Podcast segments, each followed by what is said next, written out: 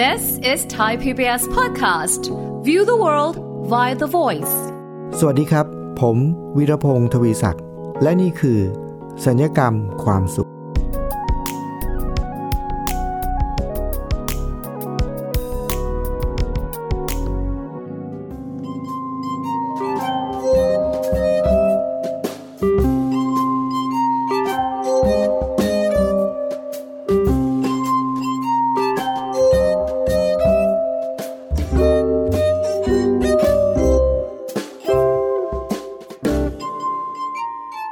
คำกริยาอยู่คำหนึ่งครับ เป็นคำกริยาสั้นๆ คุณผู้ฟังครับ ผมได้ลองเอาคำคำนี้เนี่ยไปถามเพื่อนๆหลายคนว่าเมื่อได้ยินคำคำนี้แล้วนึกถึงอะไร น่าสนใจมากเลยครับคำตอบที่ผมได้รับกลับมาเนี่ยมีความแตกต่างหลากหลายมากคำกริยาคำคำนั้นเนี่ยคือคำที่สะกดว่า ถอถุงสระอี บอใบไม้ คือคำที่อ่านว่า ถีบ ครับคุณผู้ฟังครับ จู่ๆผมก็นึกถึงคำว่า ถีบขึ้นมาครับ แล้วก็ผมก็ลองไปถามเพื่อนๆหลายคนนะครับ บอกว่า เวลาที่ได้ยินคำว่า ถีบเนี่ย สิ่งแรกที่เขานึกถึงคือนึกถึงอะไร เพื่อนคนแรกก็บอกว่า นึกถึงการถีบ จักรยานครับ เพราะว่าเพื่อนคนนี้เป็นคนที่ชอบถีบชอบปั่นจักรยานนะฮะเราก็เรียกปั่นจักรยานนี่เราก็เรียกถีบจักรยานนะครับเขาก็นึกถึงการถีบจักรยาน เพราะว่าเขาเป็นคนที่ชอบมากเลย แล้วเขามีจักรยานอยู่คันหนึ่งสมัยนี้ก็จะมีเป็นสนามปั่นจักรยานออกกำลังกายที่คนนิยมไปกันมากนะครับ ส่วนอีกคนหนึ่งพอถามว่านึกถึงคำอะไร ได้ยินคำว่าถีบนึกถึงอะไรครับ เพื่อนอีกคนหนึ่งก็นึกถึงว่า นึกถึงนักมวยครับ เพราะว่ามีเขาบอกว่ามีนักมวยอยู่คนหนึ่งนะเขาเคยดูสมัยก่อน เป็นนักมวยที่มีชื่อเสียงด้านการเขาเรียกว่าอะไรด้านการถีบนะเป็นเจ้าพ่อลูกถีบนะถีบเก่งมากอะไรอย่างเงี้ยนะฮะงั้นมวยไทยก็จะมีการถีบกันตลอดเวลาคราวนี้มีอีกคนหนึ่งครับพอถามว่าได้ยินคำว่าถีบนึกถึงอะไร เขาบอกเขานึกถึงคำว่า โดนถีบครับคือ คือว่าเคยเคยโดนถีบใช่ไหมน่าสนใจนะครับคุณผู้ฟังครับ การคำว่าโดนถีบเนี่ยก็คือ มันเป็นเรื่องของคนสองคนนะคนหนึ่งเป็นผู้ถีบ อีกคนหนึ่งเป็นผู้ที่ถูกกระทำก็คือโดนถีบ แล้วคุณผู้ฟังลองสังเกตเห็นไหมครับว่า คนที่โดนถีบส่วนใหญ่หลังจากที่โดนถีบเนี่ยจะมักจะสูญเสียการทรงตัว ยิ่งถ้าเกิดว่าโดนถีบโดยไม่รู้ตัวนี่นะ โอ้โห เรียกว่าสูญเสียการทรงตัวแบบหมดหมดรูปนะหมดสภาพเลยนะครับ ส่วนคนที่เป็นคนถีบเขาเนี่ย ก็เท่าที่เคยเห็นบางทีนะ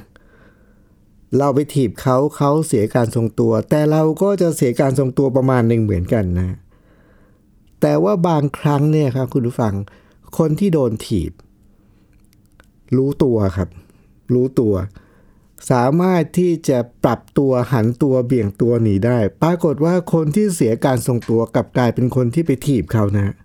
คนที่ถีบเขาเนี่ยก็สามารถสูญเสียการทรงตัวได้เหมือนกัน แต่คุณผู้ฟังครับ ที่พูดมาทั้งหมดเนี่ยผมนึกถึงคำคำนี้เนี่ยไม่ใช่เพราะว่าผมอยากจะแบ่งปันเรื่องถีบจักรยานหรือนักมวยที่ถีบ หรือการโดนถีบหรือการไปถีบใครนะครับ ที่ผมนึกถึงคำคำนี้ เพราะผมนึกถึงว่า คนเราถ้าเราโดนคนอื่นถีบ เรามักจะเสียการทรงตัว แต่ผมสังเกตเห็นคนบางคนครับ ที่ไม่ได้โดนใครถีบครับ แต่ว่าเขาถีบตัวเองครับ มันน่าประหลาดใจมากเลยที่อาการของการถีบตัวเองเนี่ย มันไม่ได้ทำให้ใครเสียการทรงตัว แต่ว่าเวลาที่ใครสักคนหนึ่งถีบตัวเอง จากสถานการณ์จากสภาวะการจากอะไรก็ตามในชีวิตที่เขาเจอเนี่ยหรือจากสิ่งที่เขาเป็น ถ้าเกิดเขาถีบตัวเองเมื่อไหร่นะครับ เขากลับจะมั่นคงมากขึ้นมากขึ้นและมากขึ้นเรื่อยๆ มีพี่คนหนึ่งครับที่ผมเคยรู้จักตั้งแต่สมัยผมเป็นเด็กๆนะครับ ผมเคยคุยกับเขา เขาเป็นคนที่มาจากต่างจังหวัด แล้วก็ทำงานเนี่ยเป็นช่างสมัยก่อนเขาเป็นช่างทำเฟอร์นิเจอร์นะครับ แต่ว่าเฟอร์นิเจอร์เขาเนี่ยเป็นช่างทำเฟอร์นิเจอร์ที่เป็นช่างระดับแบบฝีมืองานฝีมือ แต่ความน่าสนใจของพี่คนนี้ก็คือว่า เขาไม่ได้เรียนหนังสือทำให้เขาอ่านหนังสือไม่ออกนะฮะเขียนหนังสือก็ไม่ได้ คือไม่ได้มีโอกาสเข้าโรงเรียนเลย เพราะฉะนั้นเขาก็จะต้องต่อสู้ชีวิตตั้งแต่เด็ก ๆ เขาเล่าให้ฟังว่าตอนที่เขาเป็นเด็กๆนี่ครับ ตอนอยู่ต่างจังหวัดเนี่ยเขาต้องไปขายไอติมเขาต้องไปทำสารพัดนะครับ เพื่อจะได้เลี้ยงตัวเองและเอาตัวเองให้อยู่รอด เพราะว่าเขาเป็นเกิดมาในครอบครัวที่ไม่ได้มีฐานะนะครับ แล้วนอกจากนั้นเนี่ยเขาเป็นพี่คนโตแล้วยังมีน้องๆอีกหลายคนอีก เพราะฉะนั้นก็ต้องรับ หน้าที่ในการนำพาครอบครัวแล้วก็น้องๆเนี่ยตั้งแต่เขายังเป็นเด็กเลยครับ แต่ความน่าสนใจก็คือว่า พี่คนนี้ก็ทำให้ผมนึกถึงเรื่องของการถีบตัวเอง เวลาที่เขาอยู่ในสภาวะอย่างนี้เนี่ยเขาทำทุกอย่างเพื่อถีบตัวเอง ให้มั่นคงขึ้นเรื่อยๆ แล้วลีลาหรือวิธีการของเขาเนี่ยที่เขาแบ่งปันแล้วเขาพูดคุยให้ผมฟังเนี่ยนะครับ มันน่าสนใจคือ คนคนหนึ่งที่ไม่มีโอกาสได้เรียนเนี่ยครับแต่ว่าเออน่าสนใจตรงที่ว่าเขาไปเอาแนวคิดเอาวิธีการเอาแบบนี้มาจากไหน อย่างแรกที่ผมรู้เลยก็คือเขาเป็นช่างซ่อม ไม่ใช่ช่างช่างซ่อมนะเป็นช่างผลิตเฟอร์นิเจอร์ แต่ว่าในโรงงานผลิตเฟอร์นิเจอร์ แต่ว่าเป็นเฟอร์นิเจอร์ที่เป็นต้องใช้งานฝีมือ แสดงว่าเขาเนี่ยน่าจะไปฝึก การทำเฟอร์นิเจอร์ เป็นช่างไม้หรืออะไรก็ตามทีเนี่ย แล้วความที่เขาเป็นคนที่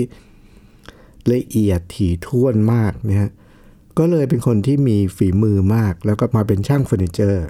แล้วก็มีรายได้ดีกว่าปกติ เพราะว่าเป็นช่างฝีมือ แต่อยู่มาวันหนึ่งครับคุณผู้ฟังเกิดอุบัติเหตุขึ้นก็คือช่างเฟอร์นิเจอร์นี่ก็ต้องมีการเลื่อยไม้ใช่ไหมครับเลื่อยไม้เขาก็เอาไม้เนี่ยไปเลื่อย ในเลื่อยไฟฟ้านะที่มันเป็นหมุนๆเนี่ยนะ ปรากฏว่าเกิดอุบัติเหตุพลาดขึ้นมาครับมือมือเขาเนี่ยเข้าไปโดนเลื่อยเลื่อยนะแล้วเลื่อยไฟฟ้าเนี่ยมันตัดนิ้วเขาเนี่ยนะครับ คุณผู้ฟังตั้งแต่ปลายปลายนิ้วก้อยนะครับ มาจนถึง คือตัดเฉียงอะ่ะตั้งแต่นิ้วก้อยจนถึงนิ้วโป้งเลยก็คือทั้ง 5 นิ้วเลยนะแต่ว่านิ้วก้อยเนี่ยโดนตรงปลายปลายนะนิ้วนาง นิ้วกลางแล้วก็นิ้วชี้เนี่ยโดนแบบครึ่งครึ่งนิ้วอะ่ะแล้วก็นิ้วโป้งก็โดนปลายปลายคือที่พูดถึงมาทั้งหมดเนี่ยโดนเลื่อยตัดแล้วก็ออกไปเลยนะขาดไปเลย วันนั้นเนี่ยสิ่งที่เขาทำก็คือไปหาหมอโดยเพื่อนๆเขาเนี่ยก็เก็บเก็บนิ้วทั้งหลายเนี่ยที่หลุดไปเนี่ยนะครับ เอามาด้วย แล้วให้คุณหมอเนี่ยช่วยต่อให้ครับ คุณหมอก็ต่อได้นะครับ ต่อได้แต่ว่านิ้วเนี่ยผมผมดูเนี่ยมันจะมีอาการแบบงองงอคือ ต่อไม่ได้สนิทเหมือนเดิม แต่ว่าเขามีนิ้วครบเหมือนเดิมครับ แต่ว่า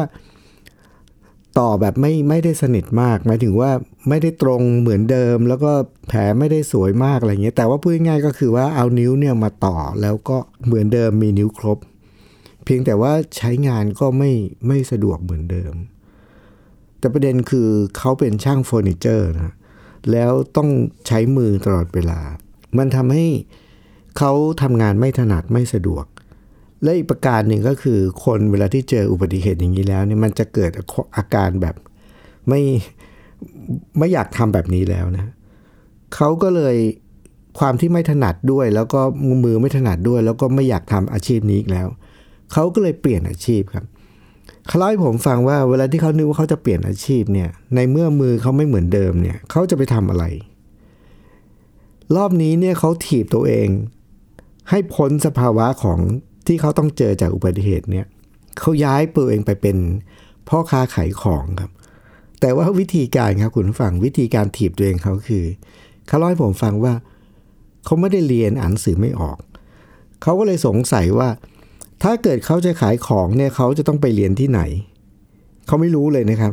แต่วิธีเขาคือทำไงรู้ไหมครับ เขาจำได้ว่าเวลาที่เขาเห็นเนี่ยเขาเห็นเอ่อเป็นพวกคนขายของที่เป็นชาวอินเดียนะฮะที่เราจะเรียกว่าแขกขายผ้าเนี่ย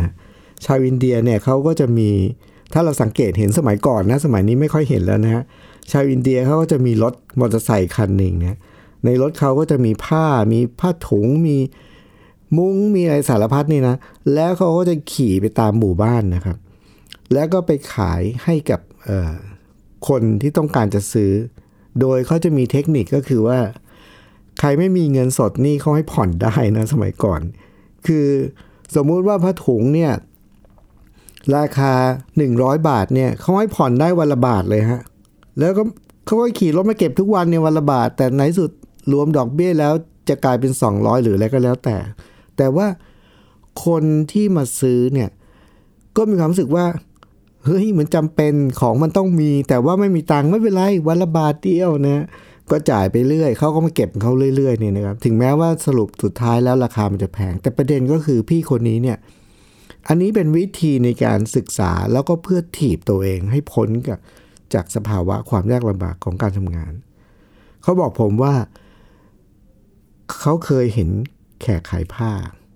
เพราะฉะนั้นวิธีเขาคือ เขาจะแอบเดินตามแขกขายผ้าเนี่ยทั้งวันเลยครับ เพราะเดินตามแขกขายผ้าทั้งวันเนี่ยมันทำให้เขารู้ว่า ของที่แขกขายเนี่ยเขาไปรับมาจากไหนนะแล้วก็เขาไปขายที่ไหน หลังจากนั้นพอรู้ปุ๊บเขาทำแบบนั้นเลยครับทำแบบที่แขกขายผ้าทำเลยครับ ไปรับซื้อมาจากที่นั่นเลย ที่เขาไปเจอมาเลย ซื้อเสร็จแล้วเขาก็ไปตะเวนขาย คือเรียนแบบแขกทุกอย่างเลย หลังจากนั้นขายไปเรื่อยๆสักพักหนึ่งเนี่ยเขาก็เห็นว่าบางช่วงแขกเขาก็ไม่ตะเวน บางทีเขาก็ไปตั้งที่ตลาด เขาก็ทำแบบที่เขาเห็นเลยครับ คุณฟังเห็นไหมครับว่า คนที่ถีบตัวเอง ชีวิตเขาจะก้าวต่อไปอย่างมั่นคงขึ้นเรื่อยๆ แต่ว่ายังไม่จบนะครับ คนบางคนเนี่ยชีวิตเนี่ยเขาจะต้องเจออะไรหลากหลายมาก แล้วมันจะทำให้เขาต้องถีบตัวเองตลอดเวลา อันนี้เป็นเรื่องที่ผมเล่ามาเนี่ยจากพี่คนเนี้ยที่ผมเจอตั้งแต่ผมเป็นเด็ก ๆ แล้วผมได้มีโอกาสคุยกับเขาเนี่ยนะครับ เราได้เห็น step ของการก้าวของเขาและจังหวะของการถีบตัวเองของเขาตั้งแต่เป็นเด็กจากต่างจังหวัดเข้ากรุงเทพมามาทำเป็นเฟอร์นิเจอร์เจออุบัติเหตุ ผันตัวเองไปเป็นคนขายของ เราจะเห็นการถีบตัวเองตลอดเวลา แต่ว่าทุกครั้งเวลาที่เขาก้าวต่อไปเนี่ย มันมักจะมีอุปสรรค และเขาก็สามารถที่จะถีบตัวเองต่อไปได้เรื่อย ๆ นะครับ น่าสนใจมาก แต่ว่าเดี๋ยวเราพักฟังเพลงสักครู่ครับ แล้วเราจะมาพบกับเรื่องราวของพี่คนนี้ในภาคที่ 2 ต่อนะครับ ช่วงนี้พักสักครู่ครับ「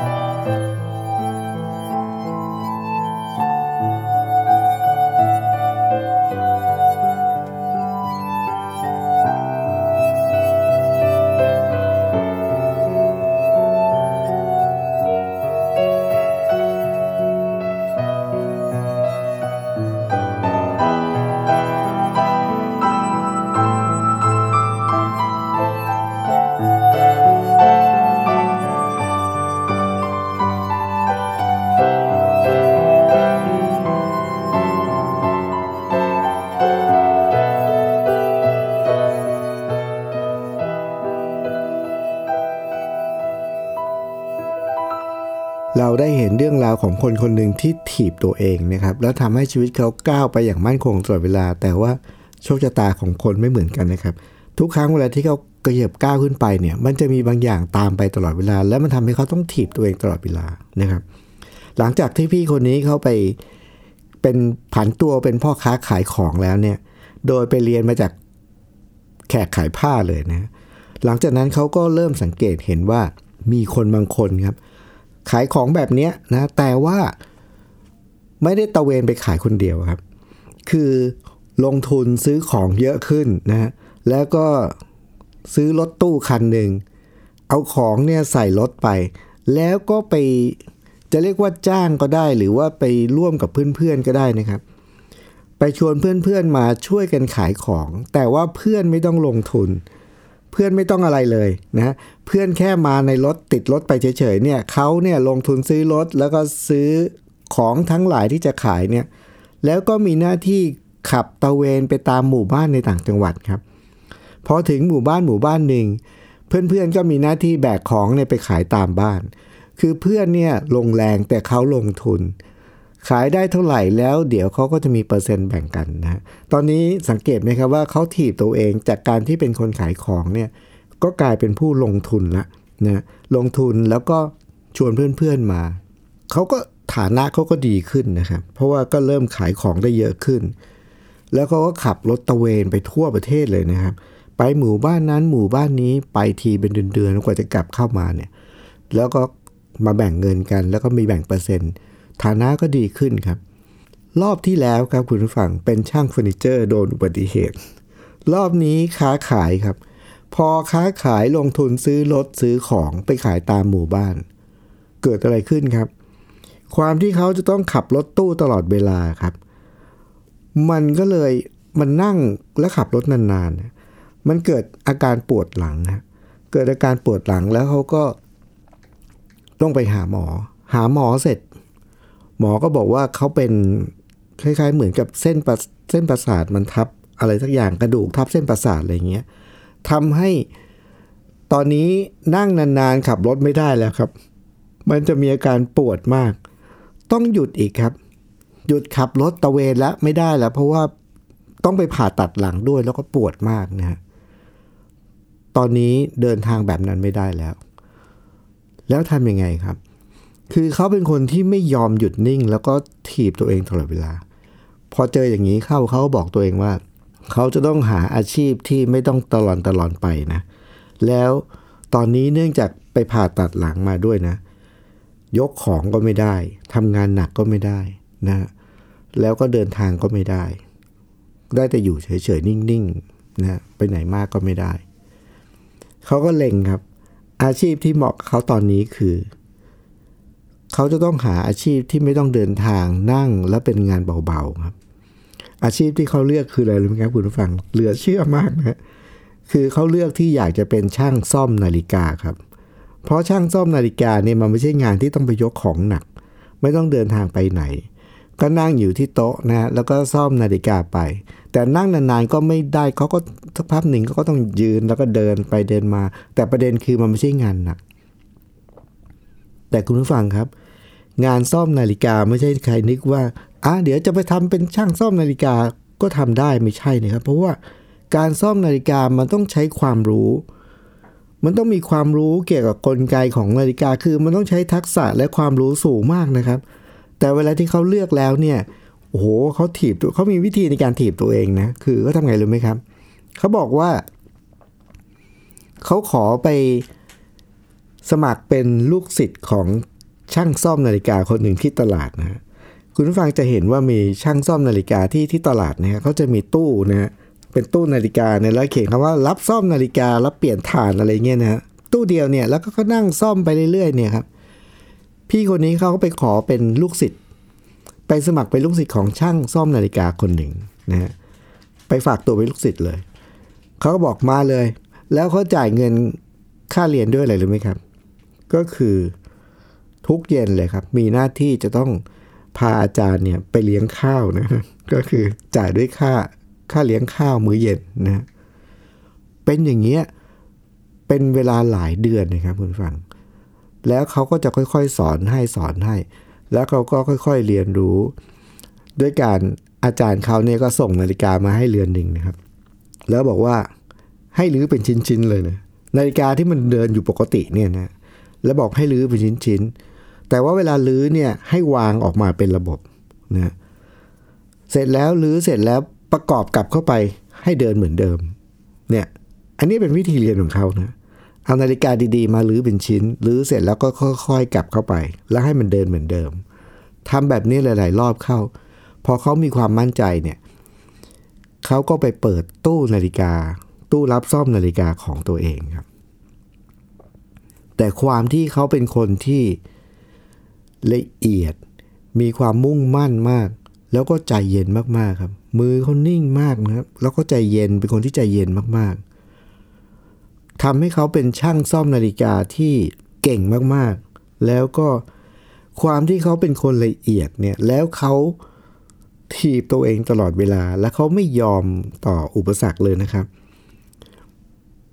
เขาเล่าให้ฟังว่ามันมี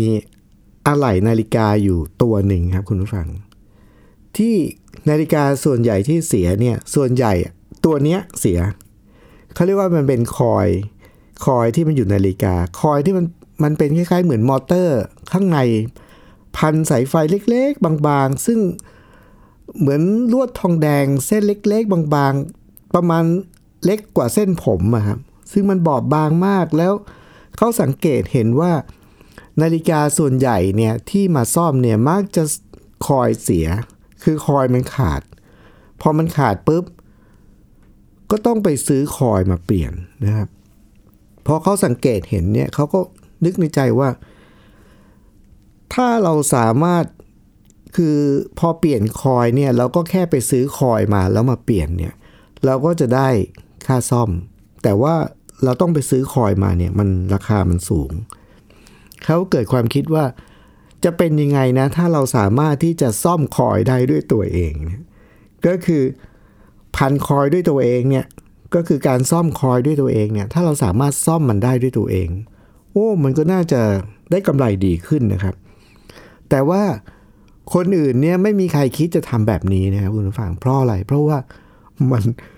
คอยเนี่ยเส้นมันบางมากบางกว่าเส้นผมพันไปดิเดี๋ยวมันก็ขาดเดี๋ยวก็ขาดอย่างเงี้ยไม่ไม่มีใครทำ แล้วช่างส่วนใหญ่ก็บอกโอ้ยไปซื้อคุ้มกว่าเสียเวลานะครับ แต่เขาคิดอีกแบบหนึ่งครับ เขาก็เลยพยายามซ่อมคอยด้วยตัวเอง คราวนี้ความที่เขาเป็นคนที่ละเอียดอ่อนแล้วใจเย็นมากครับ ค่อยๆพันคอยเนี่ย เชื่อไหมครับคุณฟังจนกระทั่งเขาสามารถซ่อมคอยได้ครับ แล้วพันคอยเนี่ยคือถ้าคอยเสียเนี่ย แล้วมาส่งให้เขาซ่อมนะครับ เขาไม่เปลี่ยน แต่เขาจะซ่อมคอยด้วยตัวเขาเองทำให้เขาเนี่ยมีรายได้เพิ่มขึ้น แล้วก็มีทักษะเพิ่มขึ้น จนกระทั่งเขาเล่าให้ผมฟังว่าเขาเนี่ยกลายเป็นคนที่มีชื่อเสียงในหมู่ช่างซ่อมนาฬิกาแบบตู้ซ่อมตามตามตลาดต่างๆนะครับถ้าใครมีคอยเดี๋ยวส่งมาให้เขาซ่อมตอนหลังนี้เขาเปลี่ยนใหม่เป็นเขาไม่ไปทำที่ตู้แล้วนะครับ อยู่ที่บ้านครับ รับซ่อมคอยจาก ทุกคนที่ส่งมาอย่างเดียว แล้วก็คิดค่าซ่อมคอย คุณผู้ฟังครับ คุณผู้ฟังเห็นวิถีชีวิตของคนคนหนึ่งที่ไม่รอให้ใครมาถีบนะครับ แต่ว่าเขาจะถีบตัวเองขึ้นตลอดเวลาครับ เพราะฉะนั้นในชีวิตเขาเนี่ยไม่ว่าเขาจะเจออะไรที่มันเคาะซ้ำกรรมซัดหรือว่ามันยากขนาดไหนมันลำบากขนาดไหนเนี่ย สิ่งเหล่านั้นทำอะไรไม่ได้เลย เพราะว่าเขาเป็นคนที่ถีบตัวเองขึ้นตลอดเวลา ทั้งๆทที่เขาไม่ได้มีความรู้ ไม่ได้เรียนอ่านหนังสือไม่ออก แต่เขามีทัศนคติมีวิธีคิดที่ดี คือไม่กลัวต่ออุปสรรค แล้วเขามีวิธีคิดในการเรียนรู้ ที่สำคัญคือ ถ้าอยากรู้เรื่องอะไรนะ ให้ไปตามหาผู้รู้แล้วก็ไป ไปตามเลย ใช้วิธีการเดินตามผู้รู้เลย ไปตามไปการการไปเดินตามผู้เชี่ยวชาญเลย หรือการไปฝากตัวเป็นลูกศิษย์เลยนะครับ คุณผู้ฟังครับ วันนี้ก็เป็นเรื่องราวจากคำคำหนึ่งนะครับ คือคำว่าถีบนะครับ แต่ไม่ใช่เป็นการไปถีบใครหรือโดนใครถีบ แต่เป็นการถีบที่แปลกกว่าถีบอื่นๆ คือการถีบตัวเองครับ การถีบตัวเอง มันเป็นการถีบที่ดี เพราะว่ามันเป็นการถีบที่ไม่ทำให้ใครสูญเสียการทรงตัว ตัวเองก็ไม่สูญเสียการทรงตัว แต่ว่าตัวเราเองถีบตัวเอง แล้วจะทำให้การทรงตัวของเราเนี่ยดีขึ้นเข้มแข็งขึ้นแล้วดีขึ้นเรื่อยๆ มั่นคงขึ้นเรื่อยๆนะครับ อันนี้ก็เป็นตัวอย่างอันหนึ่งจาก พี่คนหนึ่งที่ผมเห็นตั้งแต่ผมเป็นเด็ก ๆ แล้วผมโชคดีที่มีโอกาสได้พูดคุยแบ่งปันกับเขา แล้วเขาก็เล่าเรื่องราวต่างๆ ให้ผมได้ฟังเยอะแยะมากมายนะครับ วันนี้สัญญกรรมความสุขก็มามอบเคล็ดลับเล็กๆน้อยๆนะครับ จากประสบการณ์ของคนคนหนึ่งที่ถีบตัวเอง เพื่อเราจะได้เอากลับมาแล้วก็มาประยุกต์ มาถีบตัวเอง ให้สูงขึ้นและมั่นคงขึ้นเรื่อยๆ เช่นกันครับ พบกับสัญญกรรมความสุขนี้ได้เสมอๆนะครับ วันนี้ผมวีรพงศ์ทวิศักดิ์ ต้องลาไปก่อนครับ สวัสดีครับ ติดตามรายการได้ที่ www.thaipbspodcast.com แอปพลิเคชัน Thai PBS Podcast หรือฟังผ่านแอปพลิเคชัน Podcast ของ iOS Google Podcast Android Podbean SoundCloud และ Spotify ติดตามความเคลื่อนไหวของรายการและแสดงความคิดเห็น โดยกดถูกใจที่ facebook com ไทย PBS Podcast